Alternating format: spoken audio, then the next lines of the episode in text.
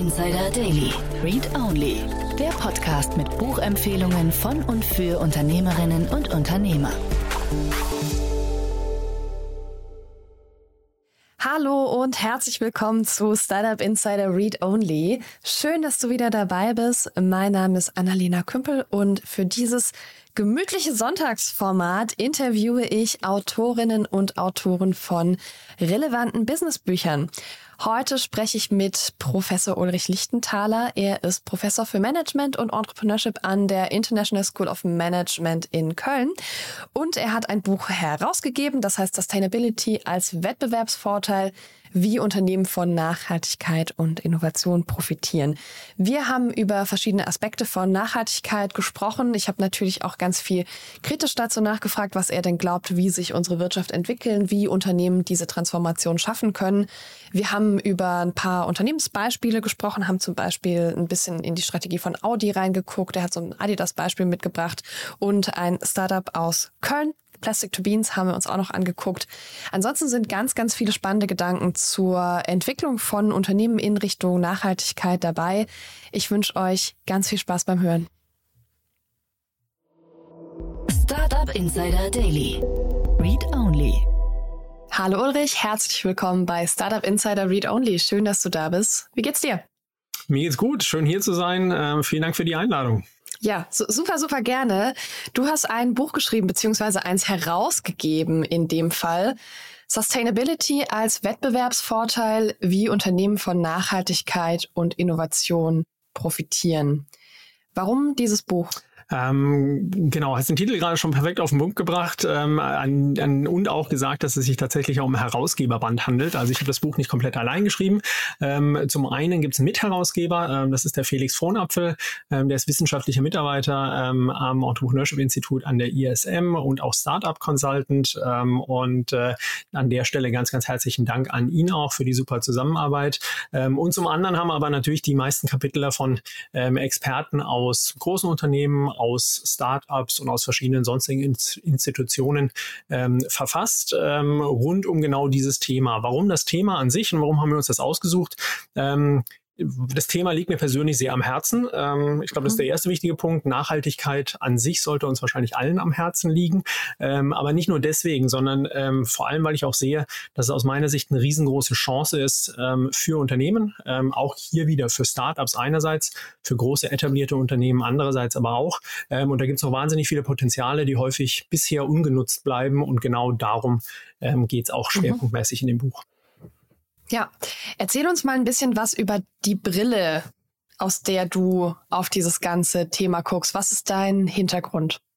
Genau, mein Hintergrund ist, ähm, dass ich aus dem Innovationsmanagement ähm, herauskomme. Also ich bin von Haus aus ähm, BWLer ähm, und habe im Rahmen meiner Doktorarbeit, das sind bald schon verrückte 20 Jahre her, äh, mal angefangen, mich ähm, mit dem Thema Technologie und Innovationsmanagement, also alles, was quasi irgendwie neu ist, in Unternehmen zu beschäftigen. Und das Thema hat mich seitdem eigentlich auch nicht wirklich äh, wieder losgelassen. Ähm, das bedeutet auch, dass ich in, in unterschiedlichster Form in die, der ganzen Zeit mit äh, verschiedenen Unternehmen zusammengearbeitet gearbeitet habe, ähm, in Forschungsprojekten eher im akademischen Umfeld oder aber auch ähm, als Unternehmensberater. Ähm, bin jetzt seit fünf Jahren ähm, an der ISM, das ist eine ähm, private Hochschule, auch mit dem Schwerpunkt auf, auf Management. Ähm, und dieses Thema Innovation und auch Transformation von Unternehmen, das treibt mich tatsächlich eben um. Und das ist ein so ein Punkt, wo man sagen muss, der kommt momentan beim Thema Nachhaltigkeit ähm, tatsächlich ein bisschen zu kurz, ähm, weil viele Unternehmen Nachhaltigkeit als den relevanten Megatrend ähm, auch erkannt haben ähm, mhm. und sich aktiv dem Thema widmen, ähm, als der Megatrend, der es tatsächlich auch ist. Sie konzentrieren sich aber auch momentan häufig darauf zu sagen, wie können wir denn möglichst effizienter werden ähm, und die Frage, wie kann man vielleicht ganz neue Ansätze verfolgen. Also wie kann man wirklich Nachhaltigkeit auch als Chance für Innovation und echte Transformation sehen, ähm, die fällt häufig leider noch hinten runter. Und ähm, ich glaube, da, wie ich gerade schon gesagt habe, gibt es noch sehr, sehr viel Potenzial. Zum einen für Startups, zum mhm. anderen aber auch zur Transformation von bestehenden Unternehmen. Wenn du sagst Nachhaltigkeit als Chance für Innovation, ähm, sagt mein Kopf erstmal, ist das nicht umgekehrt? Ist nicht eigentlich Innovation eine Möglichkeit zu mehr Nachhaltigkeit?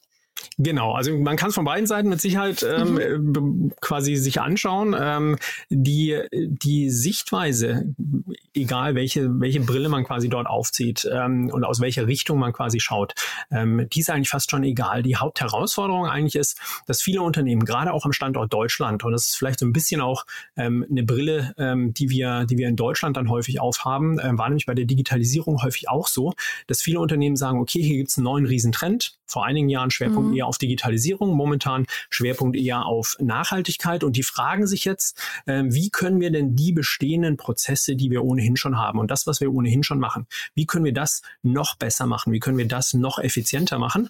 Ähm, und, äh, und da hört es häufig dann letztendlich eigentlich auf. Und das ist zwar richtig und wichtig, das wird jetzt bei, bei Nachhaltigkeit häufig immer diskutiert unter dem Stichwort No Net Loss. Also wie kann man versuchen, negative Auswirkungen von Geschäftsaktivitäten möglichst zu verringern. Also wie kann man mhm. beispielsweise im Produktionsprozess Energie einsparen? Wie kann man andere Ressourcen einsparen? Also wie kann man die Ressourceneffizienz steigern?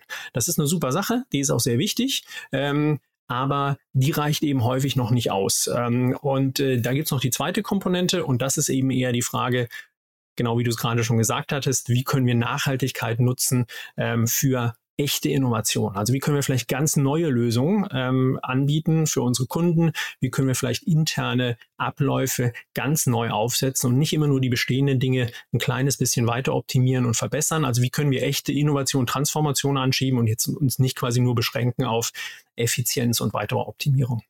Mhm. Hast du Beispiele aus Deutschland, wo das schon passiert? Genau, wir haben in dem, in dem Buch tatsächlich ähm, eine ganze Reihe von, von Experten ähm, aus verschiedenen Unternehmen ähm, versammelt, die auch Beispiele aus ihren Firmen jeweils nennen. Und das sind so ein paar große und bekannte Namen dabei, ob das jetzt Audi ist, DM Drogeriemarkt beispielsweise, ähm, HSBC aus dem, aus dem Finanzsektor, ähm, aber auch Unternehmen, die man vielleicht gar nicht Jägermeister habe ich gelesen. Jägermeister, ich wollte es gerade sagen, genau. Ähm, also auch die kümmern sich tatsächlich um Nachhaltigkeit ähm, oder aber auch sonst ganz unterschiedliche andere Branchen, Miele beispielsweise, die Stadtwerke, Iserlohn. Ähm, also wir haben bewusst auch Experten aus ganz vielen unterschiedlichen Branchen angesprochen. Ähm, sind auch ein paar ähm, Startups dabei, die man jetzt vom Namen her natürlich noch nicht so gut kennt. Ähm, aber daran sieht man tatsächlich auch, ähm, welche Firmen in ganz unterschiedlichen Branchen ähm, sich mit dem Thema beschäftigen. Ähm, und ich glaube, ähm, da sieht man auch, dass tatsächlich viele Unternehmen sich wirklich ernsthaft mhm. transformieren wollen. Ja, Audi ist ja jetzt so ein einer dieser Autokonzerne, die schon auch in der Kritik stehen aktuell, ähm, weil man ihnen vorwirft, eigentlich zu langsam zu sein, was diese Transformation angeht. Was machen die? Was denken die gerade komplett neu? Das Thema Auto oder das Thema Mobilität im Allgemeinen oder sind die ganz woanders unterwegs? Also ich kann jetzt natürlich nicht für die einzelnen beteiligten Unternehmen mhm. und Experten tatsächlich jeweils sprechen, aber grundsätzlich ähm, ist das in dem, in dem Fall so, die Automobilindustrie, ähm, und dort habe ich tatsächlich auch schon viele Projekte in der Vergangenheit gemacht, ähm, die stehen momentan vor unterschiedlichsten riesengroßen Herausforderungen. Du hast gerade schon angesprochen, Mobilität quasi, was ändert sich in der Hinsicht? Natürlich das Thema Elektroantriebe als quasi offensichtliches Thema. Also insgesamt ist schon die Automobilbranche tatsächlich auch eine Branche, die von Nachhaltigkeit in verschiedenen ähm, Aspekten momentan ähm, extrem stark äh, betroffen betroffen ist und wo sich dadurch wiederum aber auch ähm, neue Chancen bieten. Und das können aber auch Chancen jetzt nicht nur für die etablierten großen Konzerne sein, ähm, sondern beispielsweise gibt es auch Startups, die arbeiten an, an Apps für, für smarte Parking-Lösungen. Ähm, also wie können wir beispielsweise ähm, Parkplätze und deren Verfügbarkeit in Innenstädten ähm, besser kommunizieren und in Echtzeit quasi auch ähm, möglichen Parkplatzsuchenden mitteilen. Und das ist so ein so ein Beispiel tatsächlich auch, wo man sagt, ähm, hat man sich vermutlich so als, als Normalmensch bisher noch kaum Gedanken drüber gemacht. Mhm. Ähm, es gibt aber verschiedene Studien, die zeigen beispielsweise, ähm, dass äh, bis zu zehn Prozent des ähm, Verkehrs in Autoverkehrs in Innenstädten ähm, auf Parkplatzsuchverkehr zurückzuführen ist ähm, und bis zu 30 Prozent der Emissionen von Autos in Innenstädten auf genau diesen Parkplatzsuchverkehr. Und da gibt es eben auch unterschiedlichste Startups weltweit, die genau dieses Thema ein eigentlich ähm, mhm. äh, nach oder dieses Thema angehen. Ähm, und äh, da muss man quasi kein großer etablierter Automobilkonzern sein, weil man plötzlich sehen kann, hey, hier können wir Digitalisierung und Nachhaltigkeit zusammen, zusammenbringen, gibt es hier eine smarte Lösung, wie wir das ist dann immer noch nicht optimal, natürlich ein Auto quasi aus Nachhaltig, äh, Nachhaltigkeitsperspektive, ähm, aber trotzdem, wo wir sagen können, für eine konkrete Anwendung, einen konkreten Use Case quasi, Parkplatzsuche, mhm. die können wir nennenswert reduzieren. Und das wäre auch ein so ein Beispiel, wo man sagt, okay, no net loss, also wie können wir quasi versuchen, möglichst geringe negative Auswirkungen der jeweiligen Geschäftsaktivitäten von Unternehmen zu erzielen. Mhm. Wir haben ja in, in Aachen Professor Günther Schuh, der ist hier bestimmt auch schon über den Weg gelaufen mit äh, dem Ego, dem E-Scooter und jetzt das neue Ding heißt Evolution, glaube ich. Ähm, der, der ja einfach irgendwie in, auf eine ganz neue Art und Weise Elektroautos baut und vor allem die äh, Prozesskette auf dem Weg zur Autoentwicklung vollständig verändert. Sind es die Dinge, die du meinst, wo du sagst, das brauchen wir eigentlich? Ähm, das können Ansätze sein, ja. Also mhm. ich, ich verfolge jetzt nicht quasi jedes einzelne Projekt von ihm ähm, im Detail, ähm, aber grundsätzlich klar kann man beispielsweise mhm. ähm, äh, Nachhaltigkeit und Mobilität ähm, und nachhaltige Mobilität nochmal ganz, ganz neu denken. Und da gibt es ja verschiedenste unterschiedliche Ansätze, sei es, ob es jetzt äh, Sharing beispielsweise ist, ähm, also wie viele Autos müssen wir tatsächlich noch irgendwie ähm, selbst besitzen und unterschiedliche andere Themen.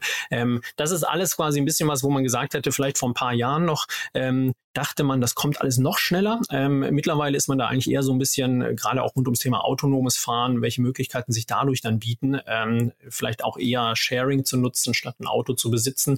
Äh, mittlerweile ist man da eher so ein bisschen zurückhaltender geworden, dass es vielleicht doch noch mal ein paar Jahre länger dauert. Klar ist, irgendwann wird es kommen. Ähm, das ist dann auch noch mal eine riesengroße nächste Transformationswelle in der Automobilindustrie.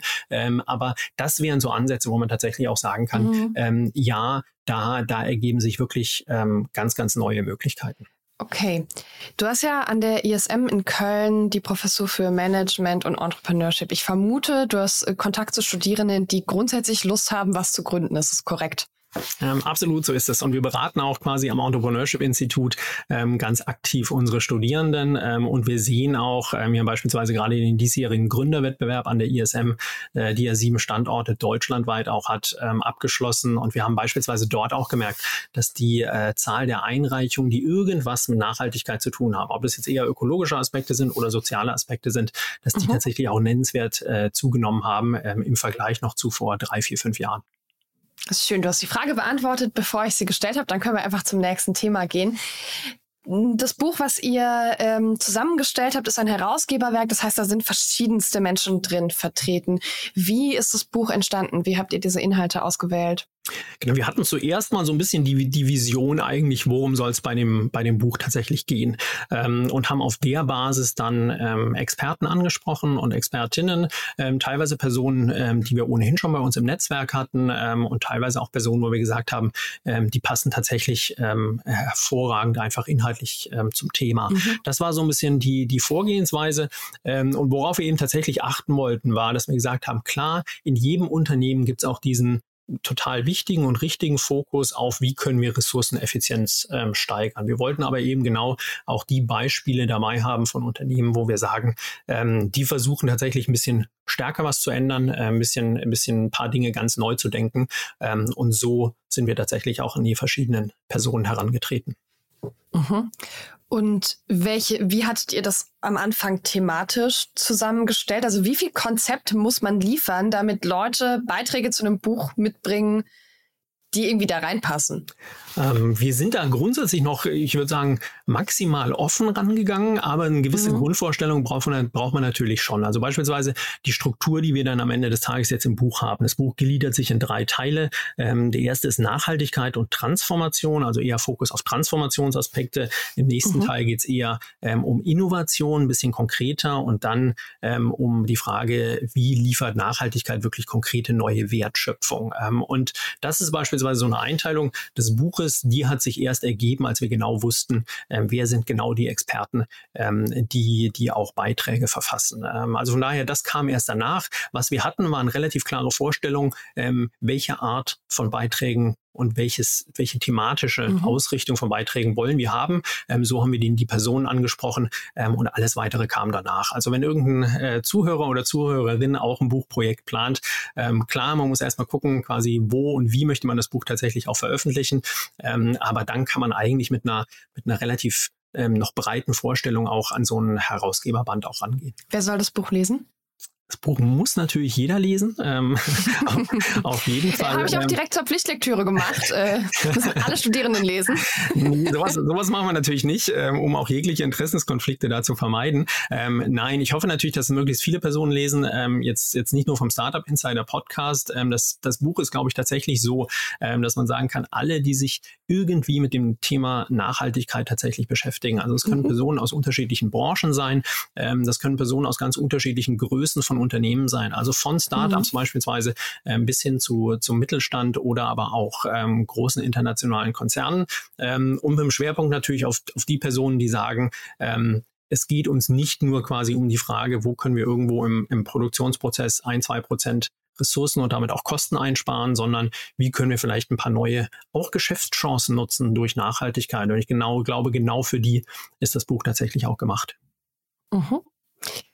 In das Thema Geschäftschancen möchte ich gerne reinschauen. Schon im Titel steht äh, Sustainability als Wettbewerbsvorteil. Das, was ich immer sehe, ist, ja, wenn man irgendwo nachhaltig draufschreibt, kann man so eine bestimmte Community von Menschen sehr gut ansprechen und denen auch wirklich teure Produkte verkaufen. Das ist der Teil, der funktioniert. Das empfinde ich ganz oft als sehr, sehr marketinglastig. Ähm, Ansonsten scheint Nachhaltigkeit doch sehr oft eher ein Kostenpunkt zu sein für Unternehmen. Wo siehst du den, den Wettbewerbsvorteil, den man durch Nachhaltigkeit sich erarbeiten kann? Da sprichst du jetzt auch direkt wieder einen Punkt an, den man, glaube ich, wenn es irgendwie immer um Nachhaltigkeit geht, definitiv ansprechen muss, und zwar auch aus gutem Grund. Ähm, also dieses ganze Thema Greenwashing, also wie können wir eher so ein bisschen marketingorientierte Nachhaltigkeitsinitiativen starten, die vielleicht nicht allzu viel kosten, aber besonders gut klingen und die bewerben wir dann noch ganz extrem. Wenn am Ende die Kunden und Kundinnen noch mehr dafür bezahlen, ähm, äh, noch viel besser. Ähm, das ist äh, leider auch immer noch viel zu häufig der Fall. Gab es auch gerade eine aktuelle Studie schon wieder ähm, im Bereich der im Bereich der Lebensmittelindustrie, ähm, dass tatsächlich auch bei äh, angeblich klimaneutralen ähm, Produkten im Lebensmittelbereich ähm, nicht bei weitem immer klar ist, wie wie klimaneutral ähm, oder, oder klimafreundlich oder wenig klimaschädlich die tatsächlich auch sind. Also ich glaube, das ist ein Punkt, was ich auch sehe bei, bei Studierenden, mit denen ich spreche ähm, und auch quasi Kandidaten und Kandidatinnen, die zu uns kommen, um sich äh, für einen Studienplatz zu bewerben, also die momentan noch Schüler sind, ähm, die sehen dieses Thema noch viel krasser, muss man eigentlich sagen. Also da mhm. wird, werden so Greenwashing-Dinge noch viel mehr abgestraft und gleichzeitig kommen die eigentlich auch mit so einer Erwartungshaltung hin und sagen auch ganz offen, ja, Unternehmen sollen auch irgendwas tun, was gut ist, ähm, ob sie am Ende damit Geld verdienen oder nicht. Hauptsache es ist irgendwie gut für Gesellschaft, Umwelt etc. Und sowas geht denen ganz, ganz leicht über die Lippen. Also ich glaube, da müssen viele Firmen tatsächlich ähm, äh, vorsichtig sein. Ähm, und das ist so ein Punkt, ähm, Greenwashing, um den geht es hier eben ähm, ganz bewusst tatsächlich nicht. Ähm, wenn wir das sozusagen mal einmal abhaken, ähm, dann bietet aber trotzdem Nachhaltigkeit ähm, eine riesengroße Chance. Ähm, und äh, ich glaube, da sind auch die Startups, die wir in dem Bereich momentan in Deutschland haben, eigentlich das beste Beispiel. Also es gab auch eine, eine um es mit ein, zwei Zahlen nochmal zu untermauern, ähm, eine, eine Studie aus dem letzten Jahr. Ähm, die haben mal sich angeguckt, was gibt's denn so, so eine Art Überblicksstudie, ähm, was gibt's so an verschiedensten Zahlen, Erkenntnissen ähm, rund um Nachhaltigkeit im Business-Kontext. Ähm, und da sieht man beispielsweise, je nachdem welches, wie hart man ist, was wirklich ein nachhaltiges Geschäftsmodell ist oder nicht, haben die beispielsweise gesagt, unter einem Prozent der deutschen Unternehmen haben tatsächlich ein nachhaltiges Geschäftsmodell. Wenn man jetzt relativ strikte Kriterien anlegt für Nachhaltigkeit. Ähm, das klingt jetzt natürlich ganz, ganz übel, unter einem Prozent. Ähm, gleichzeitig wurde aber in derselben Studie gesagt, ähm, dass 15 Prozent der Startups, die in den letzten Jahren gegründet wurden in Deutschland, ähm, einen Fokus auf Green Economy haben. Also alles, was eher mhm. so ökologische Nachhaltigkeit ist. Ähm, und da sieht man tatsächlich ja schon die Riesenchance, die eigentlich mit dem Thema verbunden ist. Weil ja, da gibt es vielleicht auch ein paar wenige Startups dabei, die sagen, die machen das vielleicht eher tatsächlich so als Social Business ähm, und wollen damit am Ende des Tages kein, kein Geld verdienen. Aber die meisten sind schon grundsätzlich auch profitorientierte Unternehmen und Startups, mhm. die sagen, sie wollen genau das verbinden. Also sie wollen eigentlich was Gutes tun. Ähm, sie sehen Nachhaltigkeit aber auch als Geschäftschance. Und ich glaube, das zeigt so ein bisschen, ähm, der Anteil der Startups, die, äh, die sich mit Nachhaltigkeit beschäftigen, ist eben deutlich höher als der Anteil der etablierten Unternehmen, ähm, die sich zumindest mal genau mit diesem Thema, ähm, auf dieses Thema fokussieren. Das sind ja ganz oft Startups, also na, ich komme ja aus der Startup-Szene, das heißt, ich kenne ja ganz viele von diesen Geschäftsmodellen, ähm, die, die am Ende Nachhaltigkeit verkaufen. Also die verkaufen ein, ein Produkt oder eine Dienstleistung, die ganz spezifisch den Zweck hat, nachhaltiger zu sein als andere Lösungen. Muss, wenn wir, also wenn, wenn wir eine Transformation schaffen wollen zu einer nachhaltigen Wirtschaft, dann brauchen wir quasi 100 Prozent Konsumenten, wenn wir so weitermachen wollen, die nachhaltige Produkte kaufen wollen und zwar nur nachhaltige Produkte, damit es für alles andere keinen Markt mehr gibt. Das klingt für mich nicht realistisch. Ähm, ja, also es gibt, es gibt natürlich die Startups, die du gerade angesprochen hast, und die fallen dann auch so ein bisschen in diese 15 Prozent, die sich wirklich auf nachhaltige Themen konzentrieren mhm. und die das so ein bisschen als Geschäftszweck quasi auch, auch haben.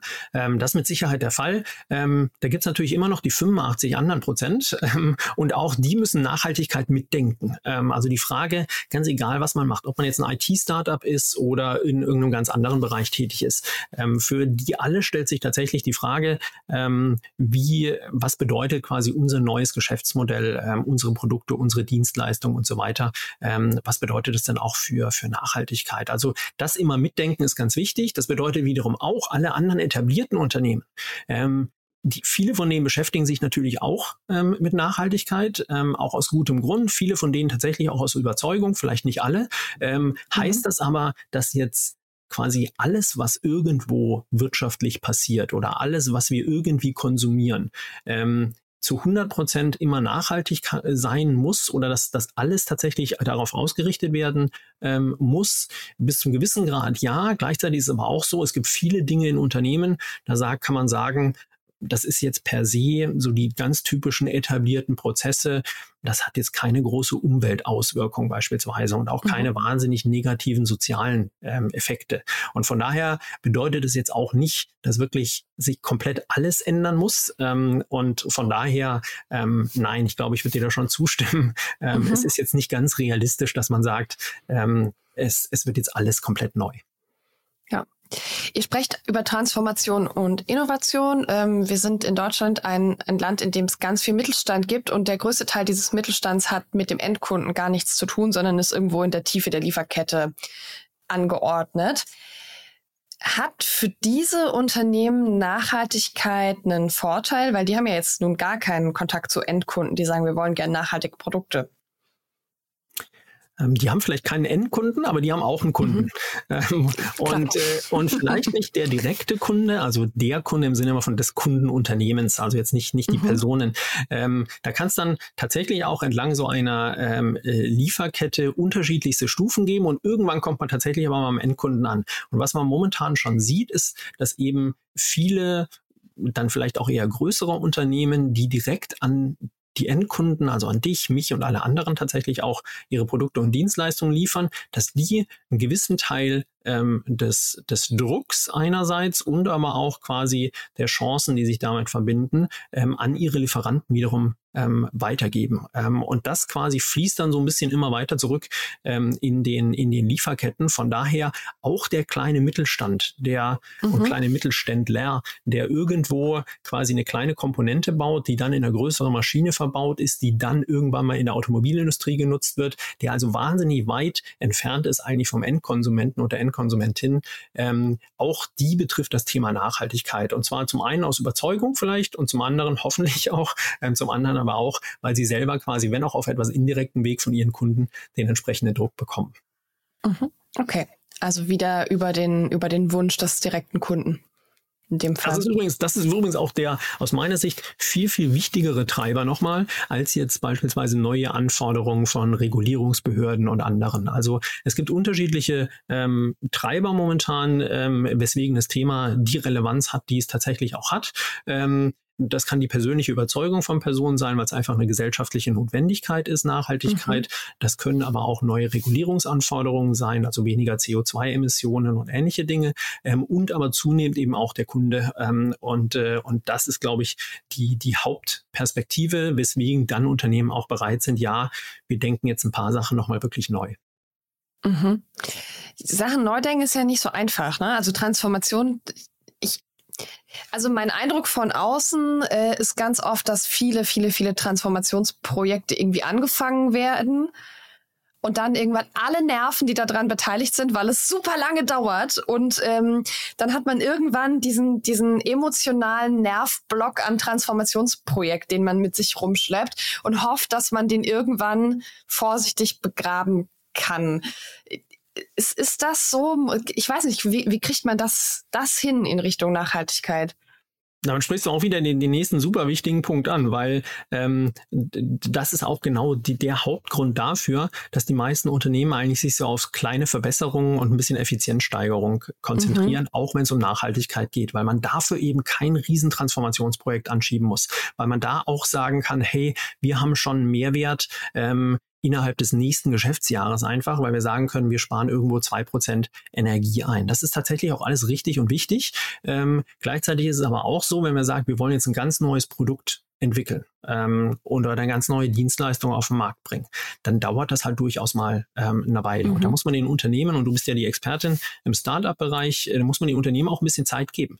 Ähm, und wir reden bei Startups häufig von, von Lean Startup, Design Thinking. Die Unternehmen sollen einfach mal ein bisschen rumexperimentieren.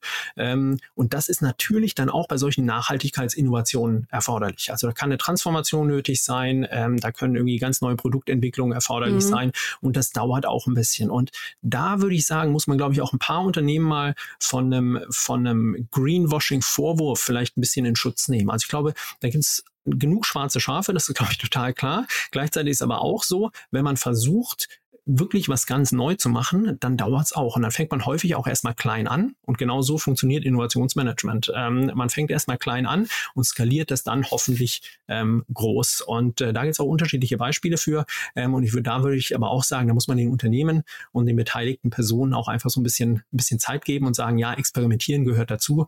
Ähm, und über die Zeit bekommt es dann auch den Impact, ähm, den es haben soll. Ja, ein konkretes Beispiel ähm, dazu noch? Mhm, gerne. Ähm, also ein, Beispiel, ich will es gar nicht bewusst nicht als positives Beispiel oder als, als Best Practice Beispiel darstellen, aber ich glaube, es ist so ein super Beispiel, wo man sieht, wo Dinge hinführen können, ähm, wenn man ihnen ein bisschen Zeit gibt. Und ich glaube, es mhm. könnte sich tatsächlich noch zum sehr guten Beispiel ähm, in ein paar Jahren entwickeln. Und zwar hat äh, Adidas schon im Jahr 2015, also schon eine ganze Weile her, ähm, angefangen, ähm, äh, Turnschuhe aus Meeresplastik herzustellen. Ähm, also eine mhm. sehr, sehr, haben damit so einer äh, Umweltorganisation Parley for the Oceans zusammengearbeitet ähm, und haben am Anfang, und das war dann auch so ein bisschen die Kritik, die sie einstecken mussten, nur 7000 ähm, Paar Schuhe Schuhe da hergestellt, haben aber auch ausreichend Marketing drumherum gemacht und dann kam gleich wieder der Vorwurf, damals mit Sicherheit auch bis zum gewissen Grad sehr berechtigt, ähm, hey, 7000 Schuhe, ihr verkauft hunderte Millionen Paar Schuhe, das macht doch überhaupt gar keinen Unterschied, ist doch nur Marketing.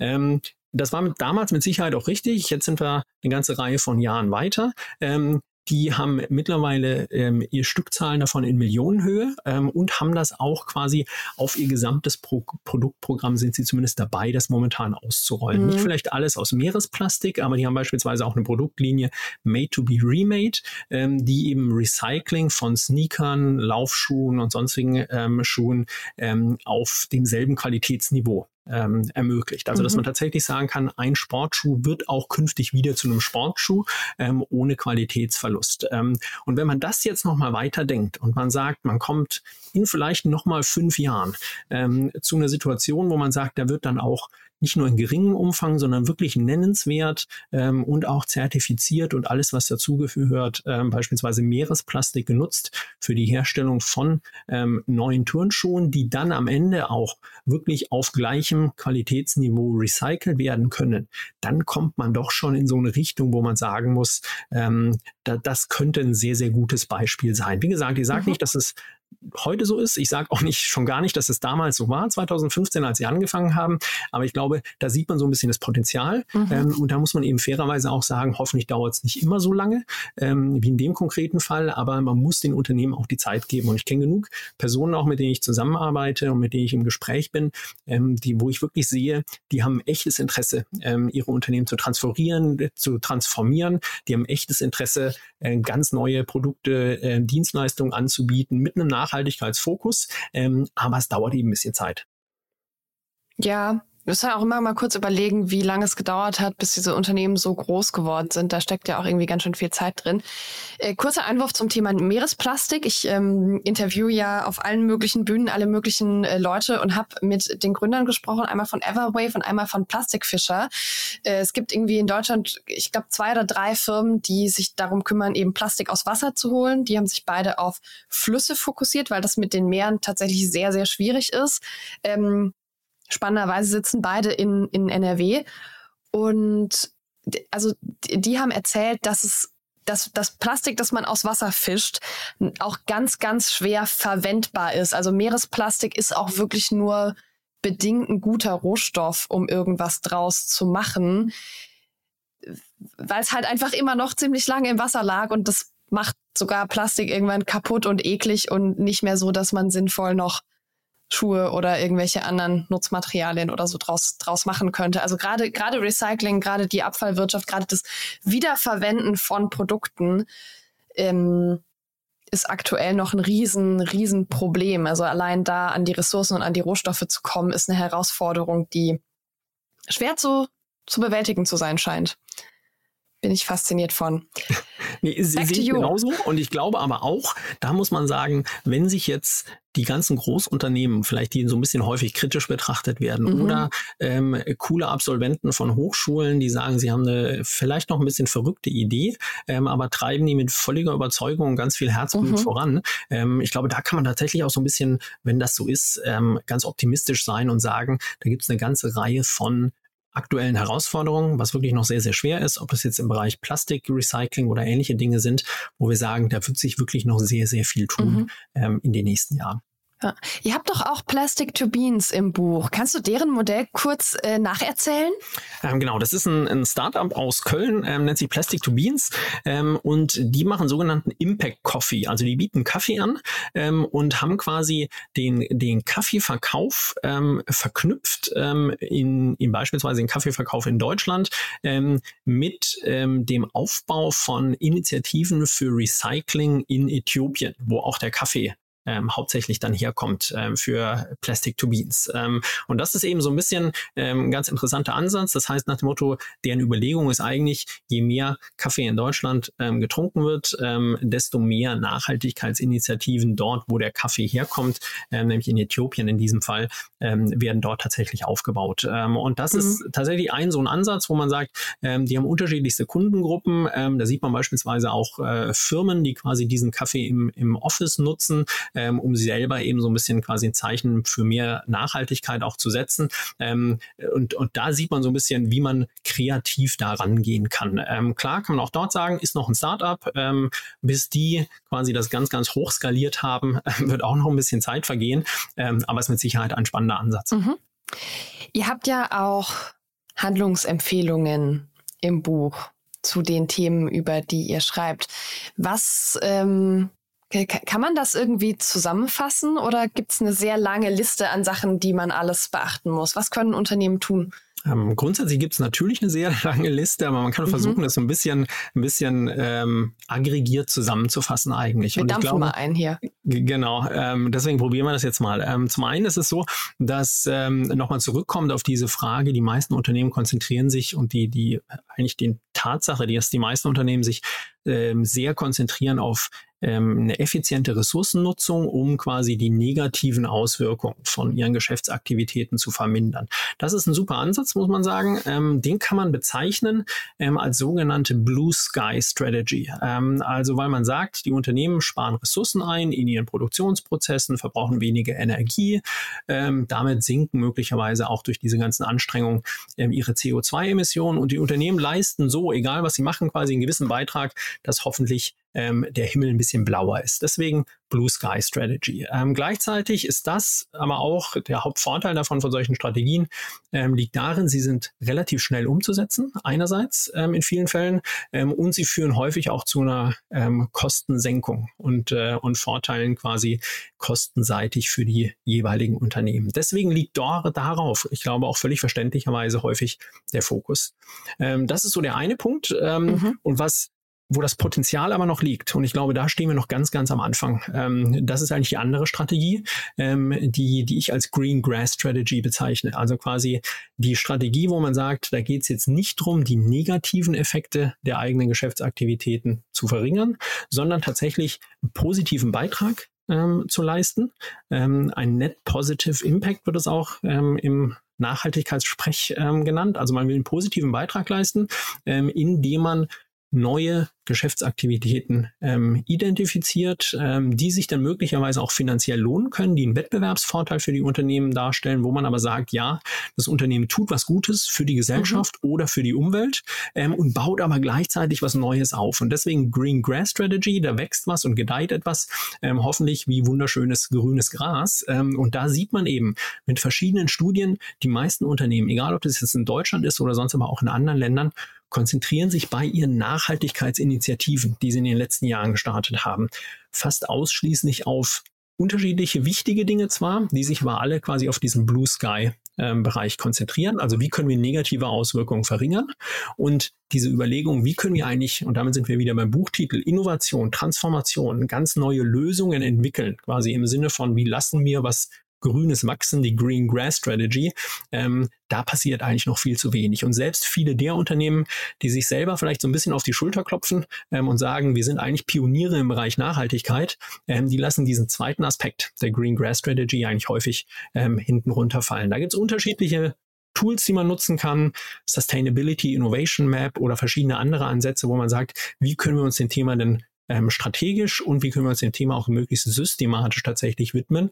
Ähm, und genau da liegen häufig eben auch die Geschäftschancen. Ähm, und wir sehen ja an dieser relativ relativ großen Anzahl von Startups, die sich ähm, dem Thema Nachhaltigkeit wirklich komplett verschrieben hat, ähm, die sehen genau diese Geschäftschancen, die sich durch eine Green Grass Strategy auch ergeben. Mhm.